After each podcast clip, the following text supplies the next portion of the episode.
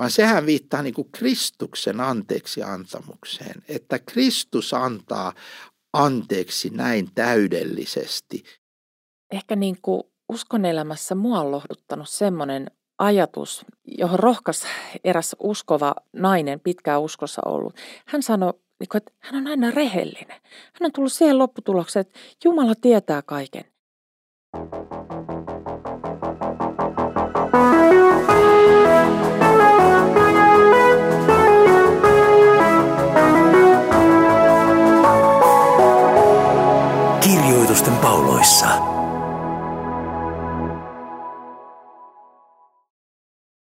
Tervetuloa jälleen Raamattu podcastiin, jos, joka on nimeltään Kirjoitusten pauloissa, jossa me käsittelemme Efesolaiskirjettä. Studiossa ollaan taas minä, Leif Nummela ja Virpi Kurvinen. Ja tällä kertaa me keskustelemme Virpin kanssa jakeesta 17 neljännessä luvussa ja sen luvun loppuun asti ja aloitetaan sillä, että sä Virpi taas luet tuon 17 jakeesta loppuun asti Efesoskirja 4. Minä varoitan teitä vakavasti Herran nimeen. Älkää enää eläkö niin kuin pakanat. Heidän ajatuksensa ovat turhanpäiväisiä. Heidän ymmärryksensä on hämärtynyt ja se elämä, jonka Jumala antaa, on heille vieras, sillä he ovat tietämättömiä ja sydämeltään paatuneita – heidän tuntonsa on turtunut ja he ovat heittäytyneet irstailuihin sekä kaikenlaiseen saastaisuuteen ja ahneuteen. Mutta ei teille ole Kristuksesta tällaista opetettu.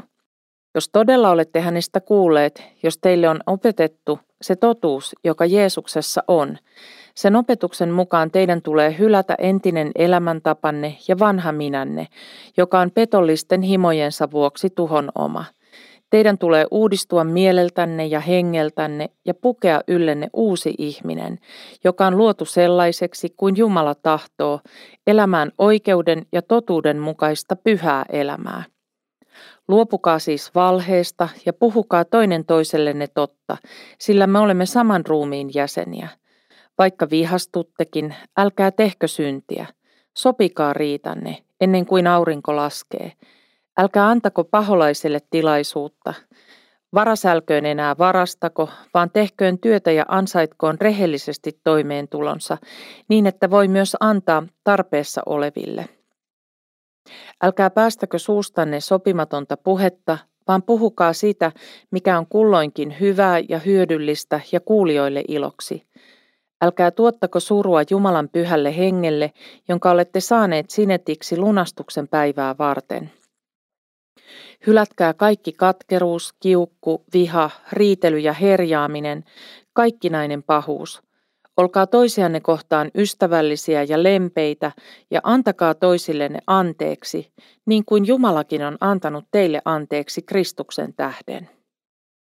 Nyt mentiin hyvin äh, käytännölliseen äh, osioon tässä koko kirjeessä. Äh, niin käytännölliseen, että – polttaa, polttaa, niin lapsille sanotaan.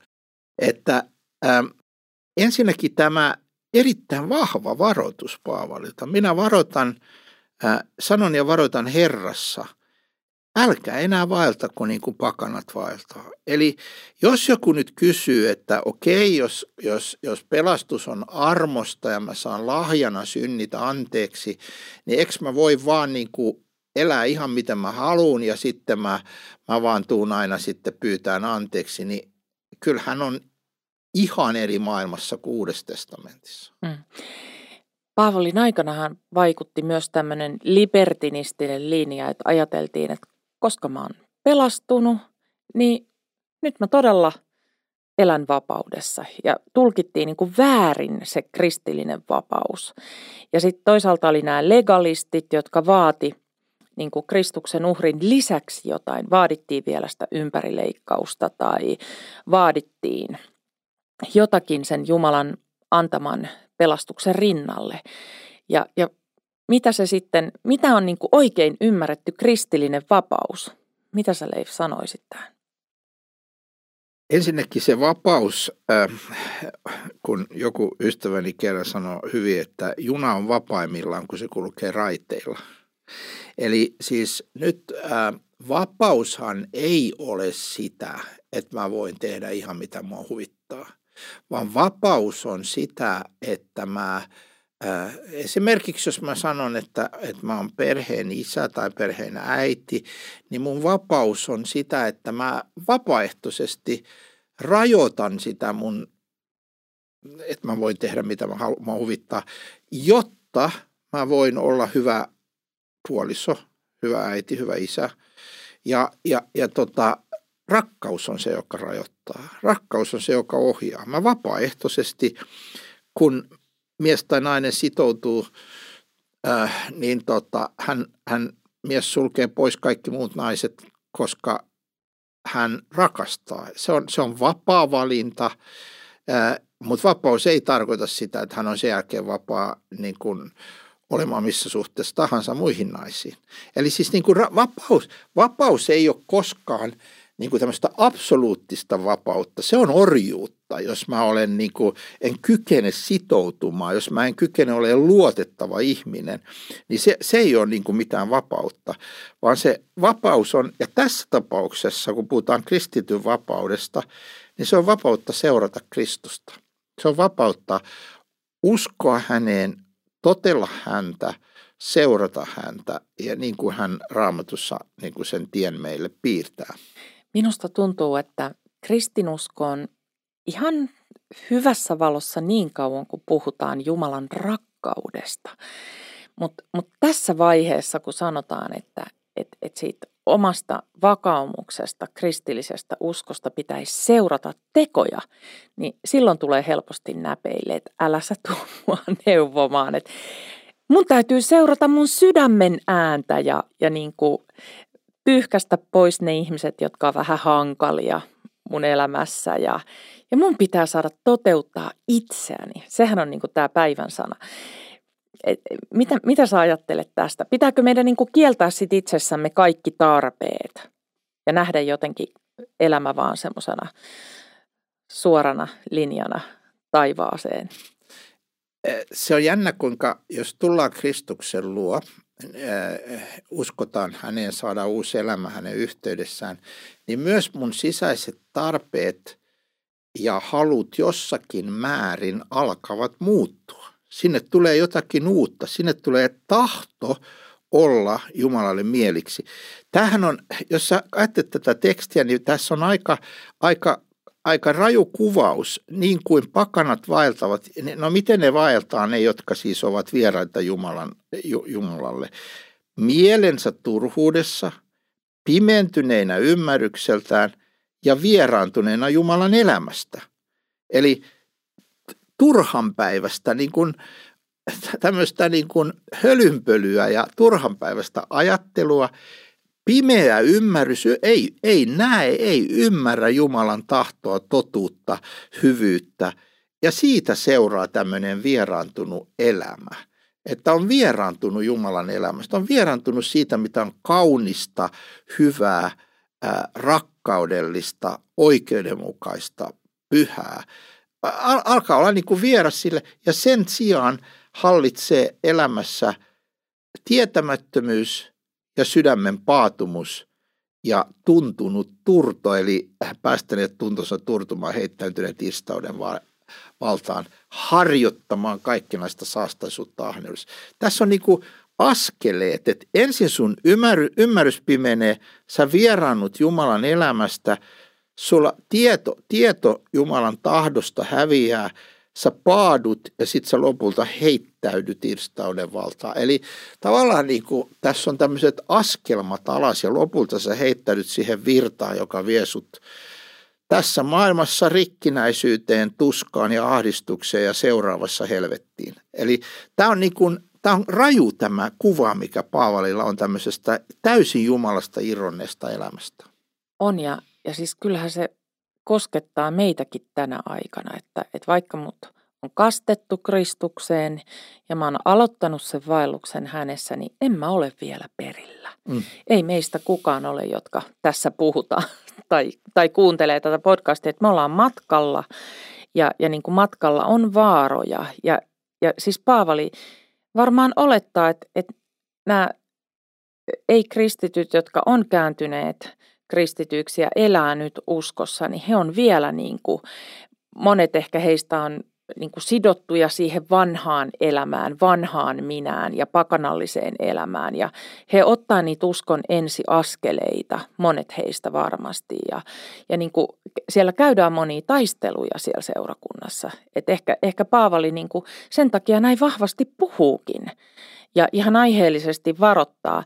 Tämä on minusta kauhean koskettava mitä sitten tämän jälkeen sanotaan, mitä sä sanoit just äsken, että mutta ei teille ole Kristuksesta tällaista opetettu. Että jos oikeasti te olette hänestä kuulleet, no tämä on vähän ironista, Paavali oli ollut, oli ollut niin kuin Efosossa yhteensä noin kaksi vuotta ja opettanut. Jos teille on opetettu se totuus, joka Jeesuksessa on, niin tämä on aika vahva kuva, että teidän tulee hylätä, hylätä niin kuin se vanha elämäntapa ja vanha minä, joka petollisten himojen vuoksi tuhon oma, niin, niin tämä on todella, todella vahva kuva siitä, että, että mitä se kristityöelämä. Tämä on joskus taistelua. Että kristinusko ei olekaan sitä, että, että mä saan tehdä mitä mua huvittaa ja mitä mun sydän sanoo, koska kyllähän mun sydän sanoo vaikka mitä. Kyllä. Ja, ja niin kuin, e, tulee erilaisia tarpeita ja, ja haluja ja, ja vaikka minkälaisia ajatuksia, mutta kristinusko haastaakin mua taistelemaan sitä vanhaa minä vastaan. Tämä on aika hurjaa. Tämä on ja me ei saada vaieta tästä, koska me, me vääristämme sanoman Kristuksesta. Kristus tuli tänne maailmaan ja ensimmäinen asia, mitä hän sanoi, että kääntykää, tehkää parannus. Jumalan valtakunta on tullut lähelle. Ja viimeisiä asioita, mitä ilmestyskirjassa Uuden lopussa sanotaan, on tehkää parannus. Eli tämä parannuksen tekeminen, tämä kääntyminen pois vääryydestä, se kuuluu kristilliseen elämään. Se on ihan ehdoton osa sitä. Ja, ja se, me kaikki olemme heikkoja, me kaikki epäonnistumme, me kaikki välillä rakastamme enemmän syntiä ja vääryyttä kuin Jumalaa ja, ja, ja hyvyyttä ja rakkautta ja teemme väärin. Mutta silloin meille kaikuu tämä ehdoton sanoma jatkuvasti, että käänny pois, hylkää se vanha elämä, seuraa Kristusta. Ja aika, aika hyvin just sanottu tämä, että et, et, et, et, ei teille näin ole opetettu Kristuksesta.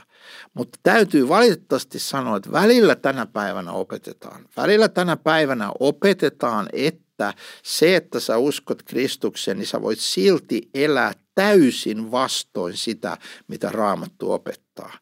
Ja nyt tämä teksti sanoo, et voi. Et voi. Sä, sä menetät sen, sen sun uskosi, sä menetät sen yhteyden Jumalaan, jos sä jatkat täysin Jumalan tahdon vastaista elämää, elät tieten tahtoen vastoin sitä, mitä Jumalan raamatussa opettaa. Ei me voida semmoista elämää elää, ei me voida semmoiseen elämään siunata ketään, ei me voida semmoiseen elämään niin kuin rohkaista ketään, vaan meidän pitää rohkaista ihmisiä kääntymään pois siitä, mitä on raamatun mukaan väärin. Ehkä tässä on myös se, että, että sieluvihollinenkin sitoo ihmisiä pelkoihin, että, että jos mä nyt hylkään tämän vanhan elämän, niin ei Jumala anna mulle mitään hyvää, että Jumala vaan antaa jotain semmoista, mitä mä en halua. Tai sitten voi olla häpeää, että jos on epäonnistunut pahoin tai, tai tietää, että on elänyt Jumalan tahdon vastaisesti, niin siihen voi liittyä myös häpeä, että ei mulla pitäisi olla tällaista, kun mä kuitenkin oon tullut uskoon. Mitä sanoisit semmoiselle ihmiselle, joka kamppailee näissä asioissa? Mä sanoisin, että Kristus on juuri niin kuin Uusi testamentti sanoo, hyvin armollinen hyvin rakastava, pitkämielinen, kärsivällinen. Käykäämme rohkeasti armon istuimen eteen saadaksemme arvon avuksemme oikeaan aikaan. Siis saat rohkeasti tulla, sä saat tunnustaa sen millainen sä olet, sä saat äh, kohdata Jumalan, joka jopa Tämä on huikea. Mä muistan, kun mä olin nuori kristitty, mä ajattelin, että voiko se ihan oikeasti olla näin, kun sanotaan, että ei meillä ole sellainen ylimmäinen pappi, joka ei voi sääliä meidän heikkouksia. Toisin sanoen, meillä on sellainen, joka voi sääliä. Eli mä mietin, että hetkinen, onko ihan oikeasti niin, että Jeesus voi sääliä, että kuinka vaikeaa se joskus on sanoa kiusaukselle ei. Ja sitten se kuitenkin Raamattu opettaa niin, että hän voi sääliä. Hän tietää, mitä on olla ihminen. Hän tietää, mitä on olla kiusattu, ahdistettu, tiukassa paikassa. Mutta se, mikä on raja, on se, että Jumala ei koskaan siunaa vääryyttä. Hän, hän, hän, ei, hän on pyhä luonteeltaan. Hän ei, hän ei tee kompromissia. Hän ei muuta mustaa valkoiseksi, väärää oikeaksi, valhetta totuudeksi. Sitä hän ei tee. Sitä hän ei koskaan tee, mutta hän säälii heikkoa ihmistä, antaa anteeksi, nostaa, armahtaa kerta toisensa jälkeen. Mutta ihan tässä yhteydessä niin tajusin eilen uuden asian, se on aika paljon näin vanha. Mm-hmm. kun tota, on se sanonta, kun sanotaan, että, että tota, Pietari kysyy, että kuinka monta kertaa mun pitää antaa anteeksi? Että riittääkö seitsemän kertaa? Niin Jeesus sanoi, ei seitsemän kertaa, kun 70 kertaa seitsemän, niin se ei viittaa vain johonkin matematiikkaan, että näin ja näin paljon, vaan sehän viittaa niin kuin Kristuksen anteeksi antamukseen, että Kristus antaa anteeksi näin täydellisesti ja siinä – sen takia meidän pitää antaa täydellisesti. Ja hän antaa meille anteeksi, mutta hän ei, hän ei taivu, taivu vääryyteen. Hän ei siunaa mun vääriä ajatuksia ja suunnitelmia. Ehkä niin kuin uskon elämässä mua on lohduttanut semmoinen ajatus, johon rohkas eräs uskova nainen, pitkään uskossa ollut. Hän sanoi, niin että hän on aina rehellinen. Hän on tullut siihen lopputulokseen, että Jumala tietää kaiken. Niin se suojelee häntä, että hän rehellisesti vuodattaa Jumalalle. Jos on kiusauksia tai on lankeemuksia tai jotain. No ulkonaisesti mä ajattelin, että hän on ihan todella upea kristitty nainen ja vaeltaa hienosti, mutta, mutta hän niin tunnusti, että hänelläkin on ollut monia kiusauksia, monia vaikeita vaiheita ja hän aina menee Jumalan luo. Että se on osoittautunut parhaaksi paikaksi. Et ei tarvi vetää roolia Jumalalle, ei tarvi niin näytellä vahvempaa mitä on. Ja, ja silleen pysyy myös Jumalan lähellä. Ja sitten Jumala voi myös sitä kautta osoittaa sen pääsyn sieltä.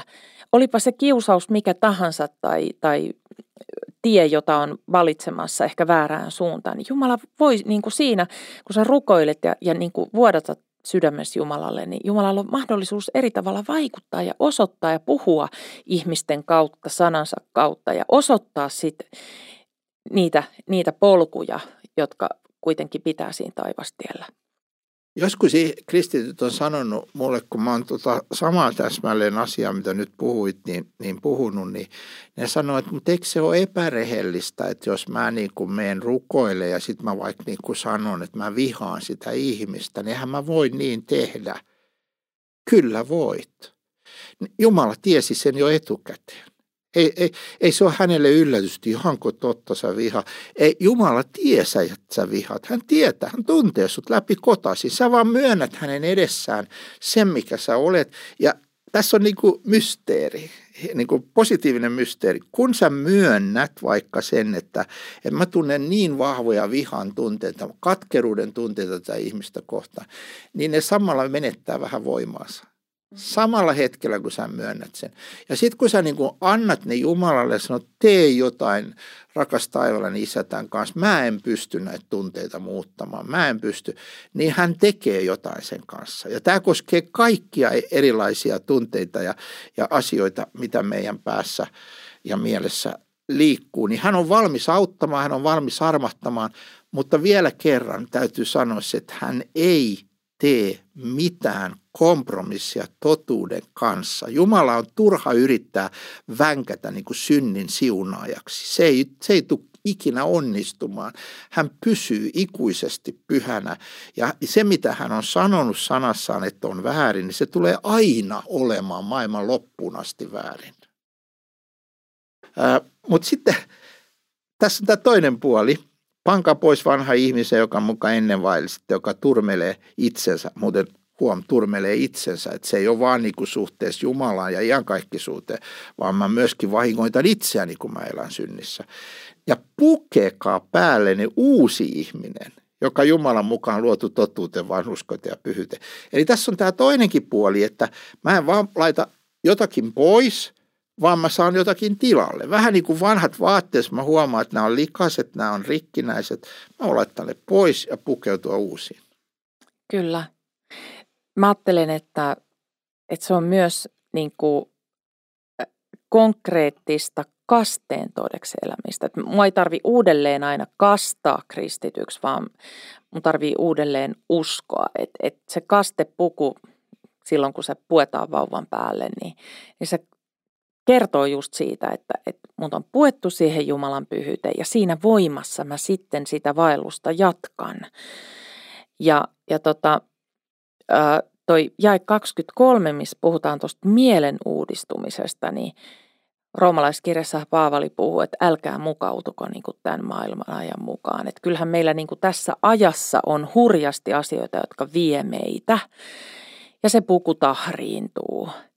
Mutta, mutta niin kuin me voidaan uudistua ja tavallaan se on aika rajua, että, että joko me muututaan tai sitten me mukaudutaan. Että kyllähän tämä niin kuin haastaa, haastaa meitä niin kuin todella seuraamaan Kristusta ja uimaan vastavirtaan. Se ei ole helppoa.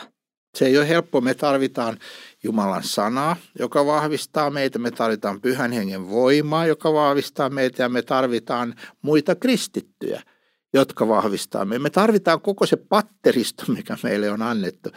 Ja sitten Paavali ottaa muuten tässä esimerkkejä. Tämä on mielenkiintoista. Ensimmäinen esimerkki 25. Pankaa sen tähden pois valhe ja puhukaa totta lähimmäisensä kanssa. Eli valhe pois totuustilalle. Mitä se sulle puhuu, puhuu tämä kohta? Niin, no Paavalihan tässä toteaa, että, että sillä me olemme saman ruumiin jäseniä. Että tavallaan se seurakuntaperhe, mutta ei myöskään niin kuin fyysinen, biologinen perhe, eihän se pysy niin kuin kasassa, jos me rakennetaan valheelle. Ja sen takia ehkä onkin niin paljon eri puraa ja, ja kaikenlaisia konflikteja. Eli, eli tota, kyllä mä ajattelen, että, että sen totuuden, mikä Kristus on, sen pitäisi päästä pikkuhiljaa kasvamaan minussa, jotta mä voin olla rehellinen ja, ja päästä irti niistä peloista ja, ja niin kuin vääristä ajattelumalleista. Mä uskon siihen, että me voidaan kasvaa ja siihen Jumala meitä niin kuin haastaa, että me saadaan kypsyä ja kasvaa. Ja osa sitä prosessia on tämä, että me opittaisiin olemaan rehellisiä itsellemme ja, ja toisillemme. Ja sitten tämä on musta ihana tämä seuraava jae. Vaikka vihastuttekin, älkää tehkö syntiä, sopikaa riitaan ennen kuin aurinko laskee. Tämä on muuten semmoinen raamatun jae, joka oli mun uskonnon kirjassa, kun mä olin ekalla luokalla. Ja silloin se oli vähän eri muodossa, että älkää antako auringon laskea vihanne yli.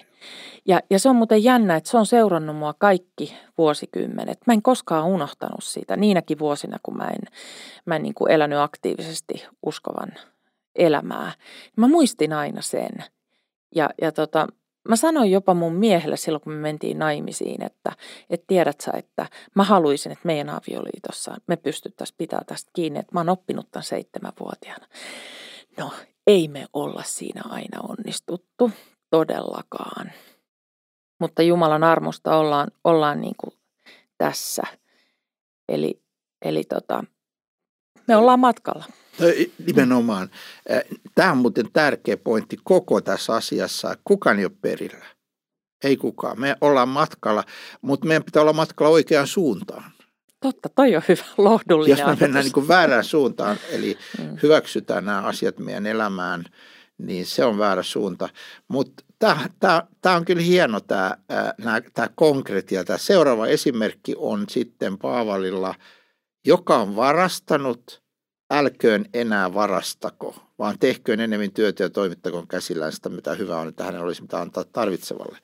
Älä enää varasta, vaan, vaan ää, tee työtä. Se on aika hieno konkreettinen.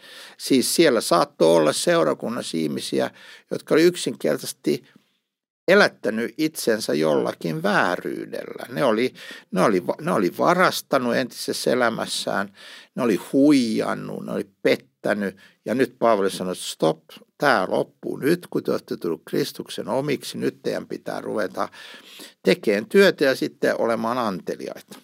Mä oon jotenkin miettinyt sitä, että onko tuossa kyse, ää, niin kuin jos mä nyt ajattelen nykymaailmaa, että, että haluuko ihmiset rikastua – että et tota, pyritäänkö vähän epärehellisiin tai huonoin keinoin niin kuin, ä, tienaamaan rahaa vai onko siinä kyse ihan epäluottamuksesta, niin kuin jos on kristitty, että eikö me niin kuin uskalleta luottaa, että Jumala on voimallinen avaamaan ihan oikeat ovet. Se voi tarkoittaa sitä, että me taistellaan rukouksessa ja voi olla vaikeita aikoja, mutta että, että jos me uskallettaisiin luottaa siihen, että Jumala antaa kaiken, mitä me tarvitaan.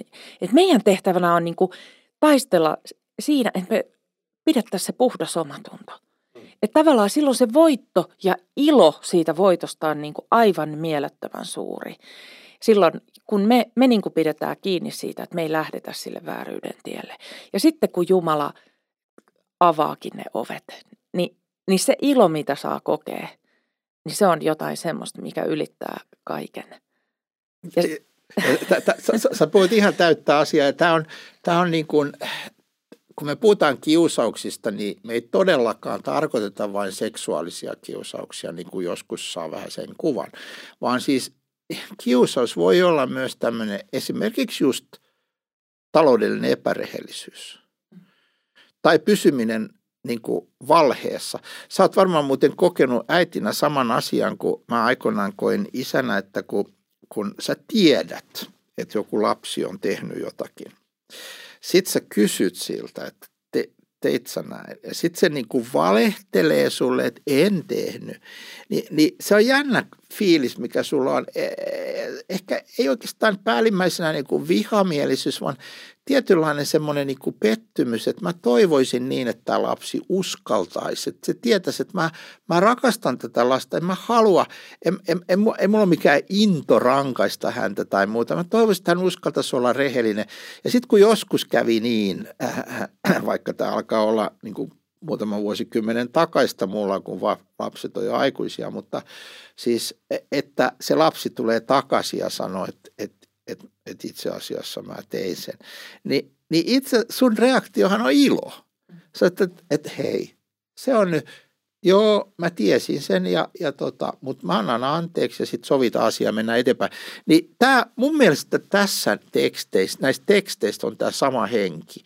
Että Jumala on valmis antamaan anteeksi. Hän toivoisi, että me oltaisiin rehellisiä, että me puhuttaisiin totta että me ei valehdeltaisi ja huijattaisi toisiamme, eikä yritettäisi huijata häntä, mikä on mahdotonta, vaan että me rehellisesti mentäisiin eteenpäin ja eikä varastettaisi. Kyllä, mulla on sellainen muisto mun nuoruudesta, että mä valehtelin mun äidille ja, ja tota, se on jäänyt jotenkin tosi voimakkaasti mieleen, kun äiti vaikutti niin surulliselta. Sitten mä lopulta pystyin myöntämään, että tässä kävi tosi huonosti. Ja sitten kun mä sain kokea sen anteeksi annon, niin se jätti jonkun semmoisen pysyvän tunnejäljen. Ja juuri näin on, niin kuin sä kysyit tuossa äsken, niin juuri näin on tapahtunut omien lasten kanssa. Ja mä oon joskus sanonutkin, että mä vaan toivon, että te uskaltaisitte olla rehellisiä. Koska joskus niin kuin totta kai sen niin kuin ymmärtää myös sen lapsen näkökulma, että lapsi voi pelätä olla rehellinen. Et joskus mun yksi lapsista sanoikin, että äiti, mä pelkäsin, että sä suutut. Mm, niin. No se on surullista, jos sitten vielä suuttuu, niin, niin sitten lapsi ei uskalla olla rehellinen. Mutta tässä on taas niin kuin se, mitä me luettiin aiemmin Efesolaiskirjasta, että, että se lapsen ja vanhemman välinen suhde, niin tässä me ollaan niin kuin taas, että jos olisi kokemus niin kuin siitä, että omalle isälle tai äidille on saanut tunnustaa, että hei tämä meni pieleen tai mä tein väärin tai mä valehtelin tai mä varastin tai jotain konkreettista. Ja jos on saanut sen kokemuksen, että sieltä ei tulekaan niin kuin raivo, vaan sitten lähdetään selvittämään sitä asiaa ja sen saa turvallisesti kertoa, niin taivaan isään meillä voi olla ihan samanlainen suhde ja häneen nimenomaan meillä voi olla se suhde, että taivaan ohjaa meitä oikeeseen. Ja me saadaan niin kuin tunnustaa se, että me tehtiin väärin. Se on ihan huikeaa, se on niin vapauttavaa. Niin totta ja, ja, ja tosi hyvä. Kun ajatellaan Jumalaa, niin siinähän on tämäkin ulottuvuus, että Kristus on jo maksanut sen synnin.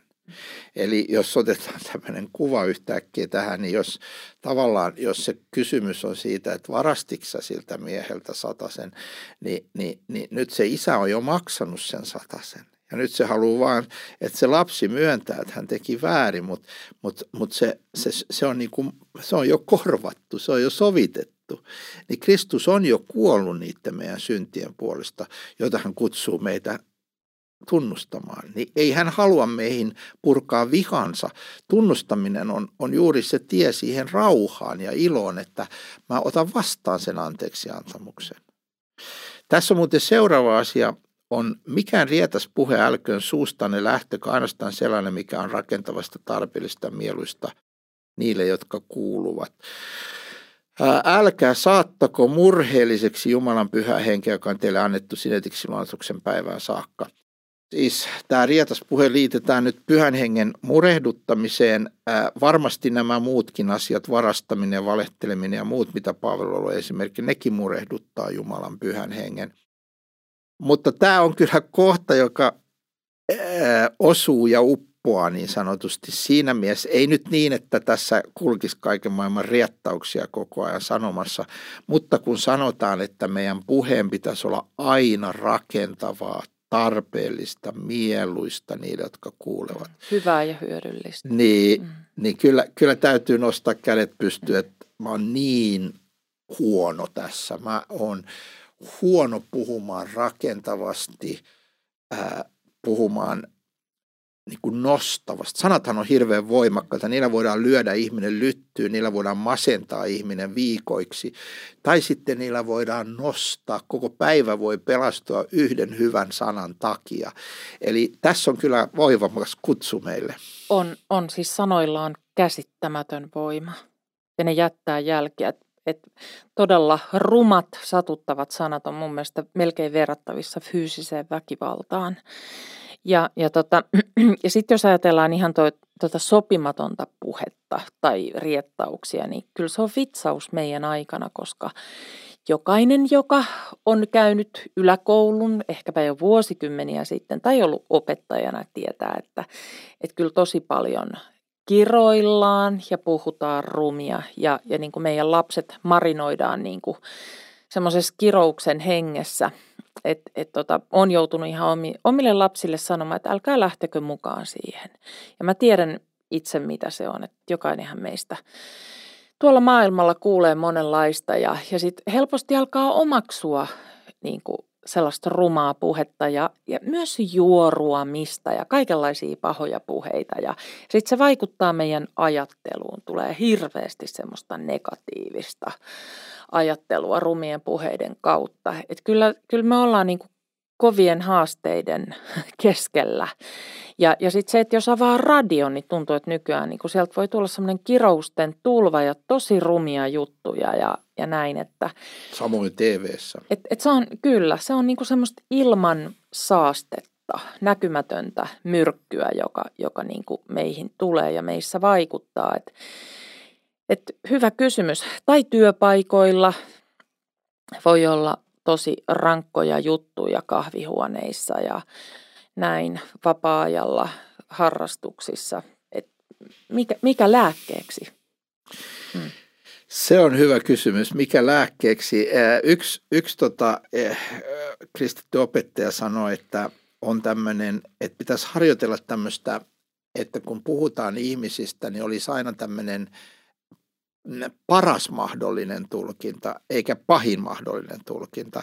Eli kun kuulee jotakin tai kun ajattelee jotakin, niin meillähän on taipumusta tämmöiseen pahin mahdollinen tulkinta skenaario, että me ajatellaan, että se, no se tarkoitti näin ja se tekee sen varmaan sen takia ja tällä lailla.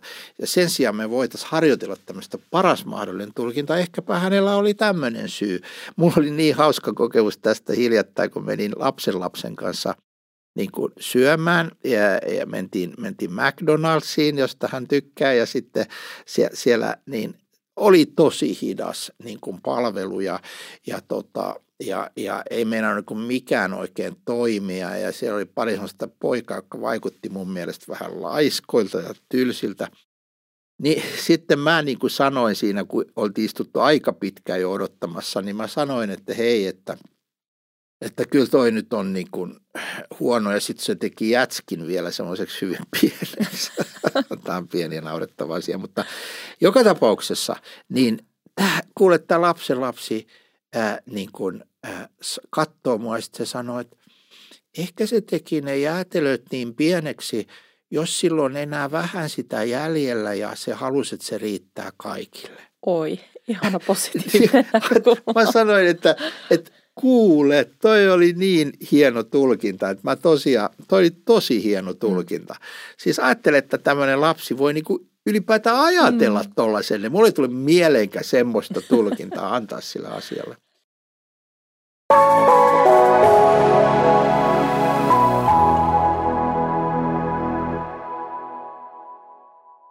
Mutta sitten tässä on yksi vielä asia ennen kuin tämä luku loppuu. Ja tämä on tämä katkeruus, kiivaus, viha, huuto ja herjaus, kaikki pahuus olkoon kaukana teistä. Olkaa sen sijaan toisianne kohtaan ystävällisiä, hyväsydämisiä, anteeksi antavisia, toinen toiselle niin kuin Jumalakin on Kristuksessa teille anteeksi antanut. Nämä on valtavan konkreettisia ja käytännönläheisiä nämä Paavalin listat ja, ja se tekee hyvää meillekin, että me joudutaan niin kuin tässä nyt lukemaan ja kuuntelemaan, että mitkä on, koska helposti me ajatellaan, että okei joo, syntiä, syntiä me tehdään, tunnustetaan synnit vaikka Jumalan palveluksi. Mutta sitten kun Jumala alkaa osoittaa ihan oikeasti, että hei sä olit muuten katkera ja minkä takia sä huudat tolla tavalla sun läheisille, niin silloin se sattuu. Silloin se sattuu, kun mennään niihin todellisiin oikeisiin niin kuin omiin heikkouksiin tai ihan todella huonoisiin, huonoihin tuhoisiin tapoihin ja synteihin. Niin se tekee hyvää, hyvä. Mutta sitten Paavali niin heti tuo juuri se, mitä sä sanoit tuossa alussa, että meiltä ei vaan oteta pois jotain tai vaadita, että me hylätään jotain, vaan sitten Jumala haluaa antaa tilalle. Niin tässäkin tuodaan se ystävällisyys, lempeys, anteeksianto. Ja näähän on juuri niitä hengen hedelmiä, joita Jumala sitten meihin tahtoo kasvattaa. Ja, ja, tä, ja mm. tässä nyt sanotaan, mikä on, mikä on perusta sille. Mm. Niin kuin Jumala on Kristuksessa teille anteeksi antanut.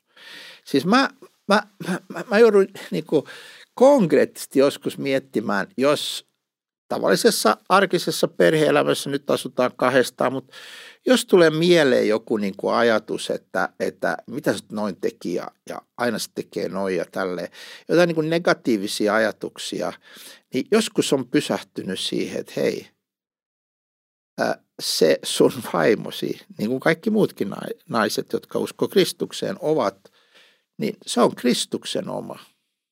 Se on hänen omansa. siis nyt mä, siis mä ollaan ihmisiä ja ollaan, ollaan mies ja vaimo, mutta siis samalla – hän on Kristuksen oma. Miten mä oikein ajattelen hänestä ja miten hän Kristus mahtaa ajatella hänestä? Eli jos mä halveksin mun puolisoa jollakin niin kuin tasolla, niin mun kannattaisi pysähtyä ja miettiä, että mitä Jeesus ajattelee ajattelee hänestä. Ja että mä puhun nyt Jeesuksen omasta. Mä puhun nyt Jumalan lapsi, toisesta Jumalan lapsesta. Sama koskee mun lapsia, sama koskee kristittyjä työtovereita ja näin. Ja tietenkin meidän pitää kaikkia ihmisiä kohdella, mutta mä nyt puhun tästä ulottuvuudesta, että siinä on vielä ekstra ulottuvuus, kun hän on Jeesuksen oma. Ja mä ajattelen, että, että tota, kun Paavali puhuu tässä Efesolaiskirjassa juuri tästä Kristuksen ruumista ja muutenkin opettaa siitä muissakin teksteissä, että mikä lahja se on, että mehän hiotaan toisiamme ja me tarvitaan toisiamme ja, ja siihen kasvuun kristittyinä ihmisinä me tarvitaan sitä seurakuntaruumista, että se on kuitenkin lahja meille ja että me ei olla yksin – me ei olla yksin, vaan meillä, meillä on niin kuin kristityt meidän ympärillä ja, ja meidät on tarkoitettu yhteyteen toisten kanssa. ja Jumala antaa sen kasvun ja hänen rakkautensa toivon mukaan saa olla se kasvupohja meille kaikille. Siinä oli tällä kertaa paljon käytännöllistä opeteltavaa ja muistutan vielä siitä sanasta, mitä sä Virpi sanoit, että me ollaan matkalla, me ei olla kukaan perillä. Kukaan meistä ei, viimeisenä minä tai kukaan meistä täällä ei nyt ajattele, että me osataan tämä homma ja, ja, ja näin, vaan me halutaan kasvaa tässä. Me halutaan turvautua Jeesuksen vereen, joka antaa kaikki synnit anteeksi, nousta ylös ja jatkaa matkaa. Siunausta sinulle hyvä kuulija ja tota, me nähdään taas sit se, tai kuullaan taas se ensi kerralla, kun me jatkamme viidennestä luvusta Efesolaiskirjeessä. Kiitos tästä kerrasta.